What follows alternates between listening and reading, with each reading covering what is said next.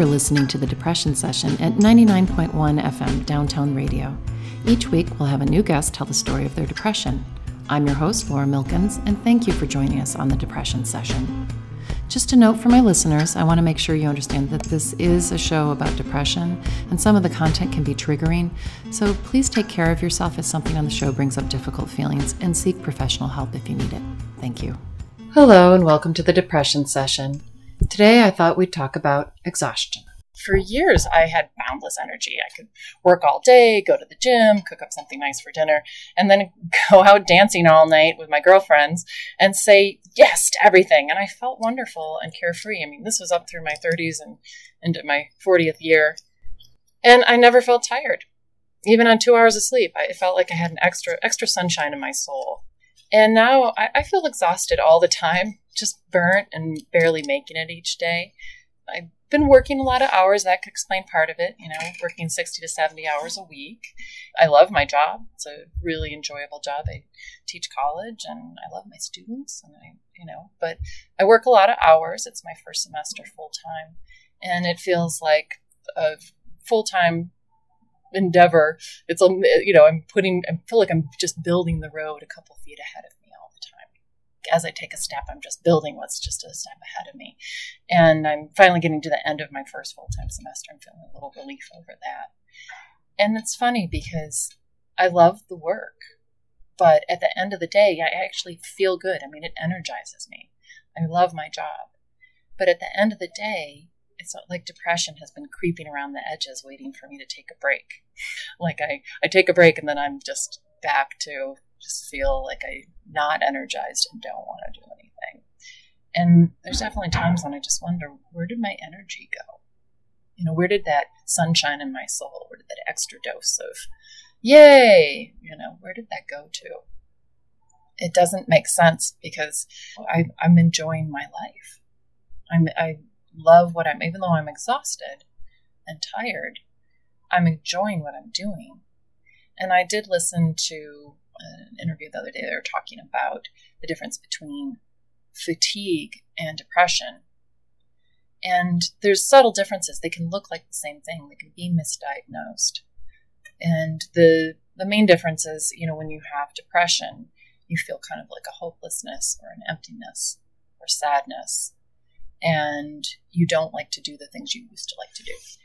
As opposed to chronic fatigue, if you have fatigue, you might feel muscle pains and aches and, you know, feel physically, it's a physical issue as opposed to like an emotional issue. If you're feeling down, it might be physical and it might be brain chemistry. In my case, it's pretty clear that it's depression. I'm not I'm not fatigued because I'm overworked. I'm not fatigued because I'm having a physical issue. I don't want to engage with the world and I don't feel energized. I do at my job.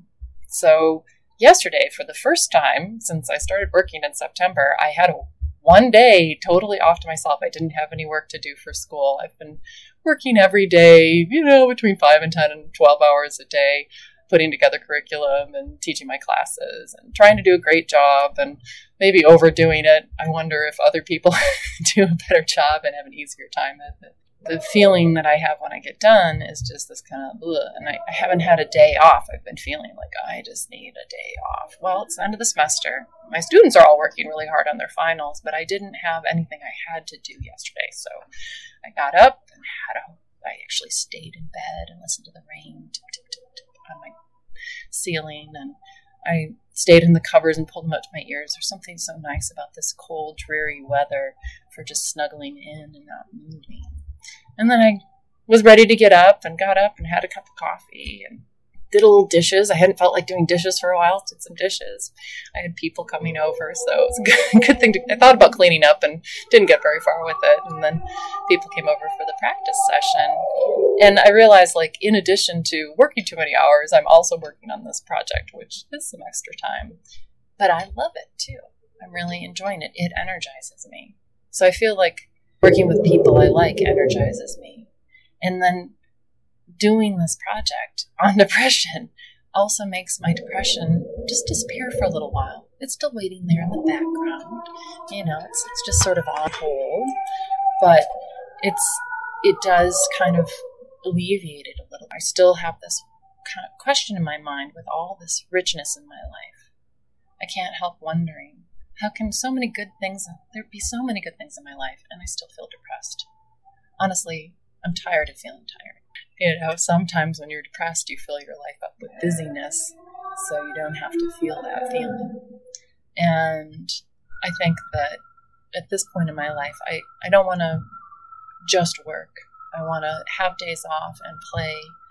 And even though the rest of the day I, I just went out for dinner with a friend and then came home and got in bed at like seven at night and read a book, I don't, I don't think that that didn't feel unhealthy. I, did, I was supposed to go to a Hanukkah party at a friend's, and instead I snuggled under the covers and read a good book and had some hot cocoa. So this is that this is the time of year when that's a good thing to do, and um, I hope that in that process of like just letting go a little bit, enjoying a warm, cozy evening in bed, it felt like a real day off. So, thank you all for joining us. Today, we've got with us Urban. He is a local entrepreneur and caregiver, and he's here to share his story. Hi, Urban.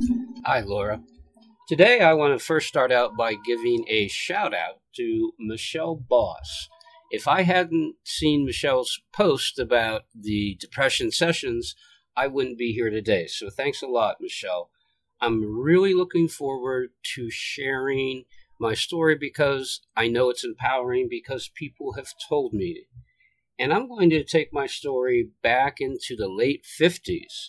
I'm a child of the 50s and 60s, graduated high school in the 70s, and I grew up in a little northwest Pennsylvania town, very picturesque at the confluence of two major rivers, the Allegheny and French Creek, which we actually called Crick. It's a little uh, Western Pennsylvania ism thrown in there. And my story starts at age five. When I was five, the earliest remembrance that I can have is sitting out front of my house, and I somehow or another had the understanding that I was in the presence of God. And I thought, well, this is pretty interesting. I mean, what does a five year old, what kind of concept can you have? But I just had this awareness that something was happening. And I was like trying to figure this out. And the message that I got, Laura, was that I was special and that I was going to accomplish great things. Well, when you're five years old in you know 1959, that really doesn't mean much to you. So I mentally put that up on the shelf, and I hadn't realized until we started uh, talking about me doing this program that that's how I learned to cope with things that I didn't understand as all throughout life. Is sometimes I'm very intuitive, and I would get these messages that things were going to occur further down in my life, and I just needed to wait to have them happen I don't really understand this, but it has occurred many, many times in my life. So I mentally put that on the shelf. And unfortunately, this is where my story takes a dramatic turn. I'm the youngest of 11. We had a two bedroom house, eight boys in one bedroom, three girls in the other, and mom and dad in the fold out couch. Now, because I was the baby and my mother was not going to have any more children, I was put up on a pedestal and was given privileges that none of my other siblings had. So I'm in a bedroom and there's at least five other boys in one bed, and I had my own bed. Well, one of my brothers thought that he would join me, and unfortunately, somewhere down the line, I wake up to discover that my male sibling is playing with my genitals, and I freak out and I I turned over and uh, what do you do when you're you know five or six years old and something like this happens? And it wasn't an open family. It wasn't like i could go tell my mom and dad that this had happened to me.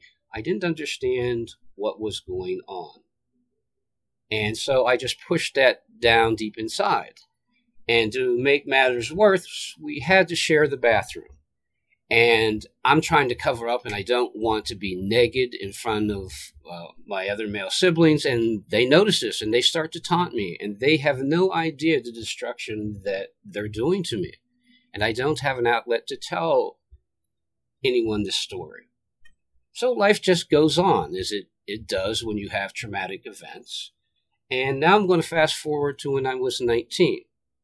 At age 19, I could not, I didn't have much of a relationship with my parents. They were very hands off. They let me do whatever I wanted to do. And that wasn't a good recipe. It, it never is. And so I decided I would commit suicide. A friend had committed suicide or attempted to commit suicide, and it seemed to bring her closer to her family. So I thought, well, I'll give it a heck, heck of a try here. And I really did. I consumed 70 hits of PCP, and then I went over to a friend's house and I told him what I had done, and he didn't really believe me. And I said, Would you send me red roses for my funeral? And he said, No, I'll send you lilies of the valley. And at that point, I jump up to argue with him, and all the drugs kick in, and I pass out on the floor.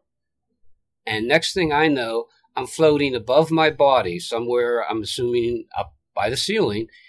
And I remember looking down at my body and saying, Well, I'm here, but I'm there. So I guess this means I'm dead. And if that's true, well, so far, so good.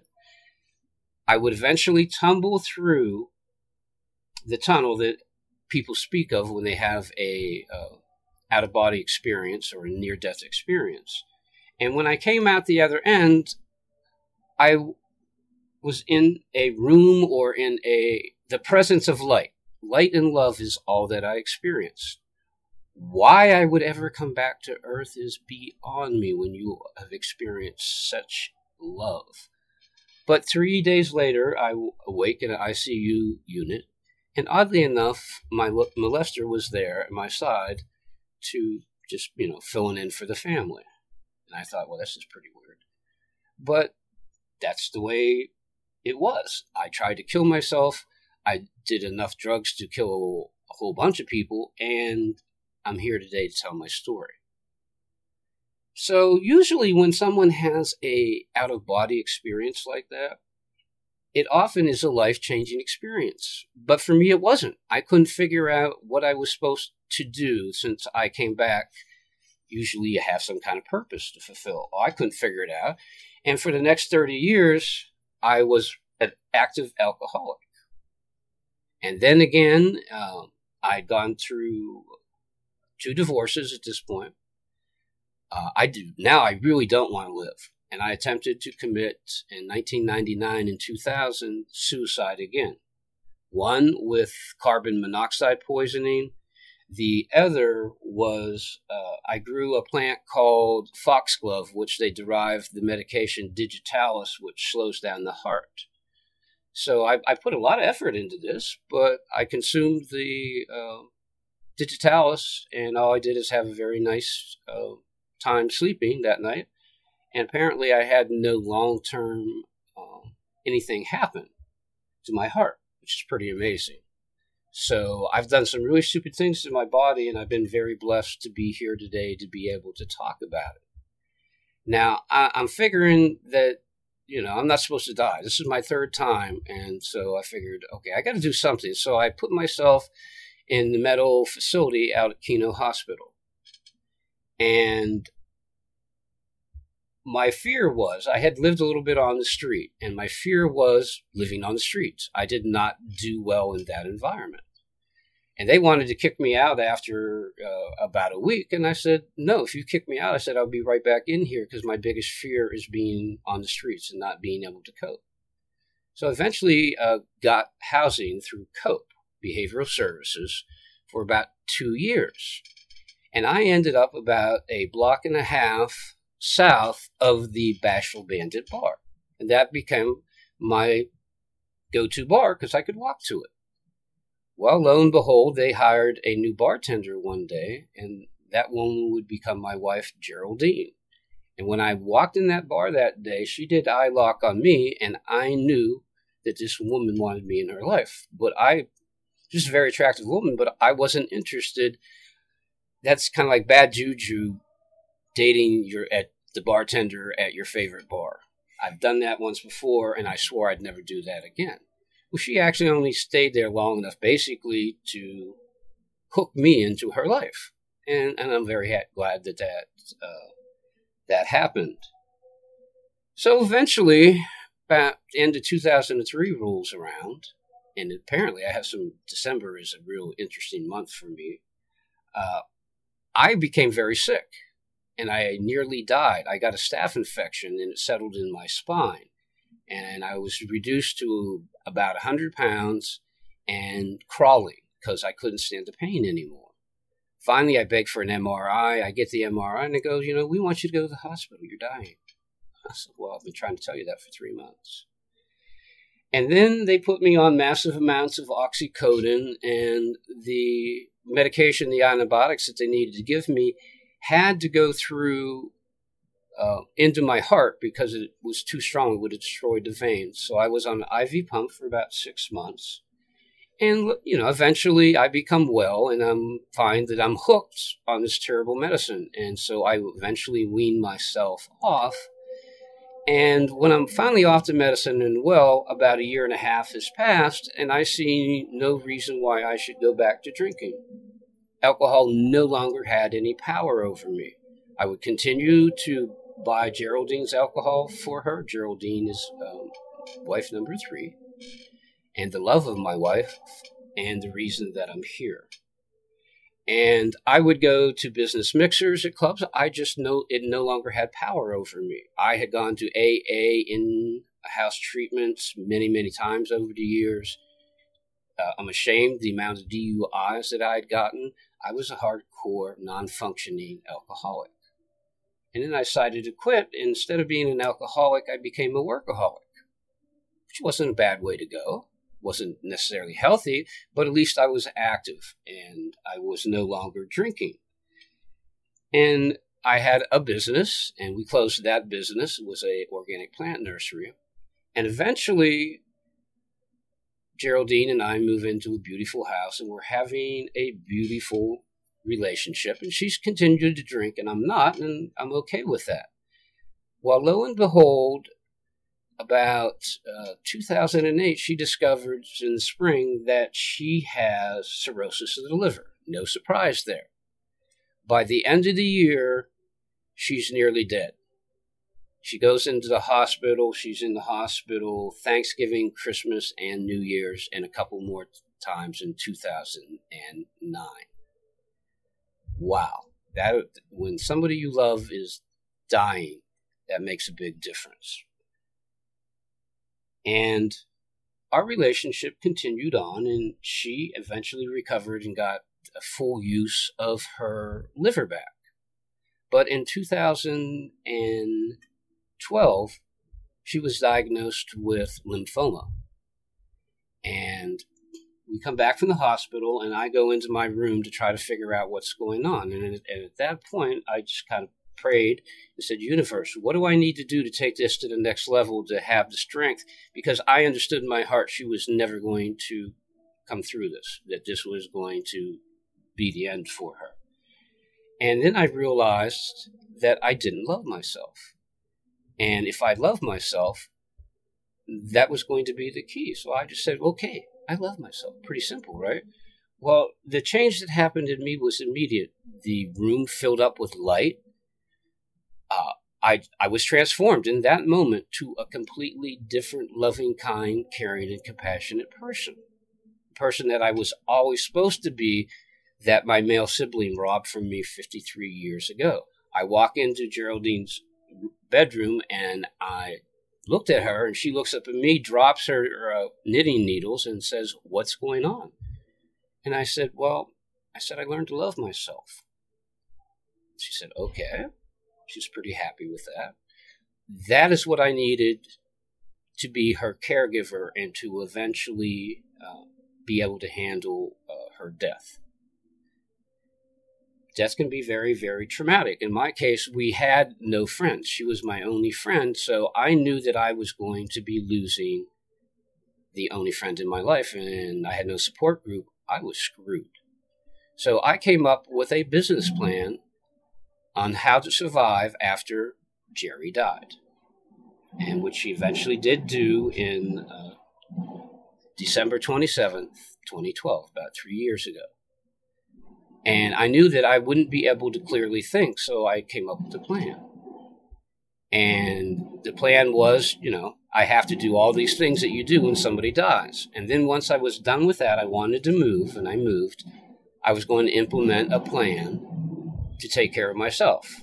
And that was basically to get the heck out and get around people. And I chose my number one thing to do once that I was taking care of Urban, I was going to join a drum circle because I'd seen these people and I knew that they were a similar spirit.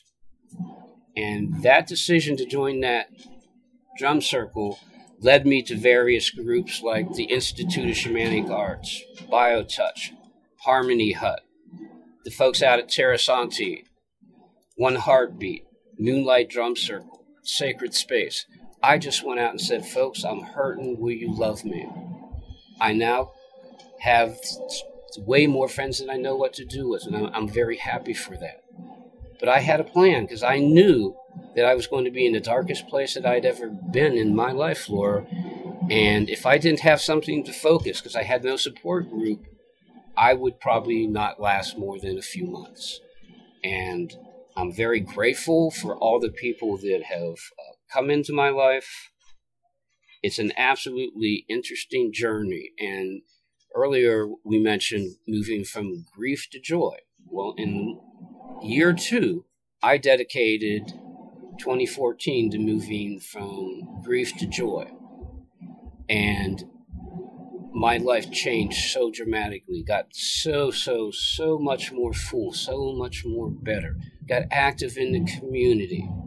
But the thing that I'm trying to stress here is yes, I've got knocked down. Yes, I was molested. Yes, I tried to kill myself. But when I knew that things were going to be their most darkest, I was smart enough to come up with a written game plan. And I stick to that game plan. And now I'm out in the community every weekend is full because I know if I stay home, I can get depressed. I don't want to be depressed. I believe that I have a powerful message of hope that we can overcome any obstacle. And that's basically my message today, Laura. And you mentioned something earlier today about hopelessness. I want to tell you if you have a game plan, if when you're in your lucid moments, make a plan so that when depression starts to come into you, that you will know what to do. Now, recently, I had to deal with depression because I was going to come talk about depression, and that little monster wanted to come up and destroy the love that I wanted to share and that I'm sharing here today. And when I felt that darkness coming on, I just kept on repeating, I am happy. I am happy. I kept repeating that until I became happy. And for me, depression is a choice. I can choose to be depressed, or I can choose to be happy, or I can choose to be busy. And for me, I choose to be busy. I choose to love. My new mantra in my life that I'm trying to focus everything around is a couple simple thoughts I am love, I am loved, and I live to serve. And that's my message today, Laura. Thank you so much for sharing that message. I'm really struck by, you know, your relationship with your wife and the closeness that you had with her. And, you know, I, I one of the things when you were first telling your story in the practice round, I was really you know, kind of amazed at um, how she was the the main person in your life that you just knew that and felt that. She connection. was the only person, not just the main. She was the only person. Yeah, and to go from that and find some way of having a, a plan to to get out of it, and you know, get connected to other people. I think that's sort of amazing. Well, you know, Laura, we all know have different triggers for depression, and if, if you sit back and you look at these things, you know what causes you to be depressed for most people.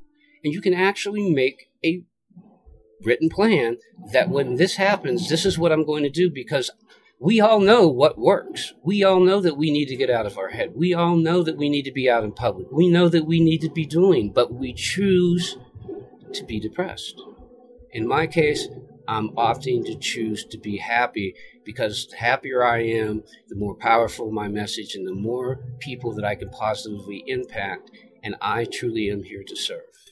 You were mentioning earlier, like, since you were telling people that you were going to be on the show and talk about depression, that you had a lot of conversations about depression.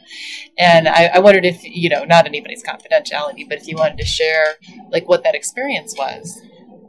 That was the beginning of the power movement for me in this. I hadn't really thought it through, and I just mentioned it on Facebook, what I was doing.